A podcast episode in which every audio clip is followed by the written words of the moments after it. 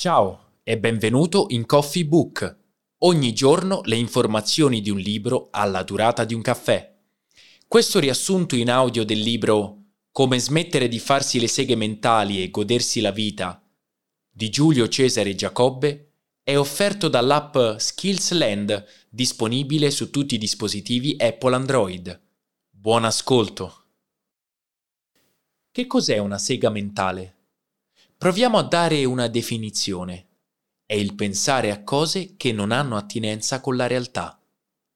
Da queste poche parole ti sembrerà che allora tu non te la fai mai. Bene, questo è un tipico esempio di sega mentale. Ma chiariamo una cosa, è del tutto naturale farsele. Non sei un mostro, uno scemo, un idiota se te le fai. Tutti se le fanno.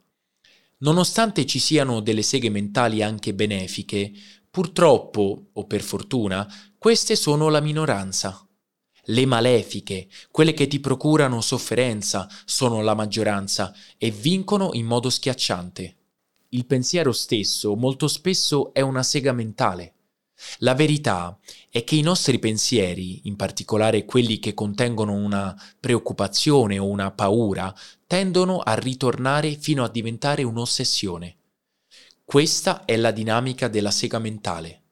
Tende a ripetersi in continuazione e la cosa incredibile è che questo pensiero si produce indipendentemente dalla tua volontà. Esso è del tutto automatico, non sei tu l'autore, ma si produce da solo e di fondamentale importanza è che tu capisca che esistono due mondi, quello della mente e quello della realtà. Si tratta di oggetti o eventi completamente diversi. Non hai normalmente una rappresentazione oggettiva della realtà, ma soltanto e sempre una rappresentazione soggettiva di essa, derivata dal condizionamento della tua esperienza precedente, registrata nella memoria. Banalmente il mondo della realtà è reale mentre quello della mente non lo è. Per vedere la realtà com'è, dovresti smettere di pensare, cioè non farti più condizionare dalla tua memoria. La conseguenza naturale di tutto quello di cui abbiamo discusso è solo una.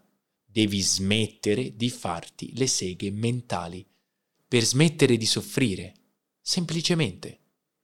È evidente che le maledette seghe mentali, specialmente quelle malefiche, fanno soffrire non sono altro che la riproduzione reiterata e automatica di pensieri portatori di una qualche tensione, di sofferenza, generata da uno stato di paura, di allarme nei confronti di qualcosa che il tuo cervello ritiene pericoloso per la tua incolumità, il più delle volte non reale, ma simbolica. Per stare bene in salute, sia a livello fisico che di benessere psichico, occorre che l'io sia in una zona di esaltazione e non in quella di depressione. Devi fare di tutto per far sì che questo accada. Se ci riesci, vedrai che le tue nevrosi scompariranno, anzi, chiamiamole con il loro nome. Finalmente le odiose seghe mentali se ne andranno via. All'inizio sarà molto difficile farlo perché dovrai attivare una funzione cerebrale che normalmente non eserciti, la consapevolezza. Ciò nonostante vale la pena fare uno sforzo. Lo stato di consapevolezza può infatti divenire consueto o almeno frequente mediante un atto di volontà opportunamente ripetuto. La ricompensa che otterrai sarà la liberazione definitiva dalle seghe mentali e la felicità quella vera, tramandata nella cultura orientale con il nome di illuminazione. Essa è soltanto questo, uno stato permanente di consapevolezza della realtà.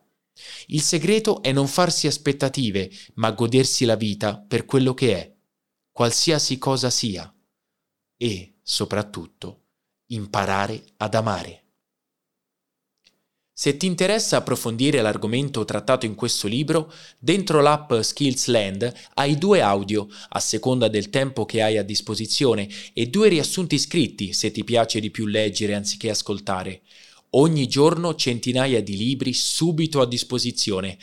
Provala, clicca sul link in descrizione. Ci vediamo al prossimo caffè!